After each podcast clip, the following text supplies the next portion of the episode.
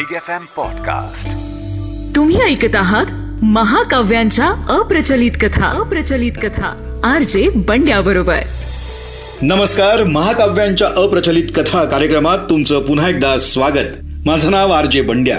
महाकाव्यांच्या अप्रचलित कथा कार्यक्रमात मी तुम्हाला ऐकवतोय कथा कौरवांचा जन्म. कथेच्या दुसऱ्या भागाला सुरुवात करतोय. पहिल्या भागात आपण ऐकलं की गांधार नरेश राजाची मुलगी गांधारी हिचा विवाह हस्तिनापूरच्या धृतराष्ट्राशी झाला. योग्य वेळी गांधारीची धृतराष्ट्राकडून गर्भधारणा देखील झाली. गर्भामध्ये भ्रूण वाढवणं सुद्धा गांधारीनं सुरू केलं. पण जवळपास दोन वर्ष निघून गेली.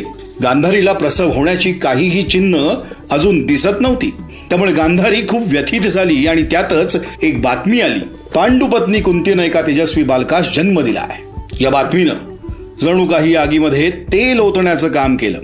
आता गांधारीच्या मनामध्ये कुंतीविषयीची द्वेषाची भावनाही उत्पन्न झाली. द्वेष आणि क्रोध यामुळे गांधारीनं आपलं धैर्य गमावलं. आणि एक दिवस अधीर होऊन तिनं आपल्या पोटावर स्वतःच्या मुठीनं खूप जोरात प्रहार केला. तिनं केलेल्या प्रहारामुळे गांधारीच्या पोटातून एक मांसाचा गोळा बाहेर निघाला. जेव्हा गांधारीनं तो मांसाचा गोळा पाहिला तेव्हा ते दृश्य पाहून तिला खूप घृणा वाटली.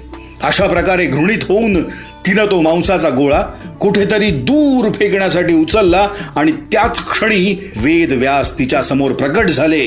गांधारी गांधारी तू हे काय करतेस वेदव्यास म्हणाले. वेदव्यासांना प्रकट झालेले पाहून गांधारीनं त्यांना प्रणाम केला आणि मग ती त्यांना म्हणाली हे ऋषीवर मला गर्भधारणा होऊन आता दोन वर्ष झाली आहेत परंतु तरीही मला प्रसवाची काहीही चिन्ह दिसत नाहीयेत. कुंतीचा विवाह माझ्या नंतर झाला होता परंतु तिलाही एक मुलगा झालाय. या प्रकारे कुंतीप्रती असलेला द्वेष आणि माझ्या स्वतःप्रती असलेली उद्विग्नता यामुळे मी खूप दुःखी झाले होते. म्हणून रागात येऊन मी माझ्याच पोटावरती खूप जोरात प्रहार केला आणि यामुळे या मांसाचा गोळा माझ्या पोटातून बाहेर आला.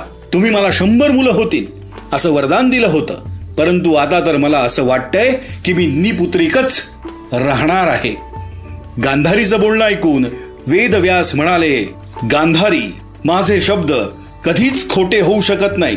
तू माझ्याकडे शंभर मातीचे घडे घेऊन ये. हे घडे आणण्यापूर्वी थोडस पाणीही मला देऊन जा. वेदव्यास यांच्या आज्ञेनुसार गांधारीनं त्यांना पाणी आणून दिलं. मग वेदव्यास यांनी मंत्र म्हणून ते पाणी त्या मांसाच्या गोळ्यांवर शिंपडायला सुरुवात केली. त्यानंतर गांधारीनं जे दृश्य पाहिलं ते पाहून ती खूप आश्चर्यचकित झाली. वेदव्यास यांनी पाणी शिंपडताच त्या मांसाच्या गोळ्यांमध्ये हालचाल सुरू झाली आणि त्या गोळ्यानं स्वतःला शंभर भागात विभागणं सुरू केलं.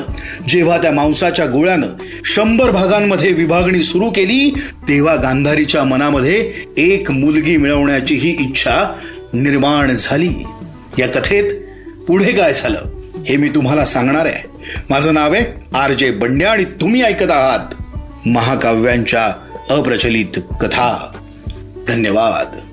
तुम्ही ऐकत आहात महाकाव्यांच्या अप्रचलित कथा. अप्रचलित कथा. आर जे बंड्या बरोबर. Big F M podcast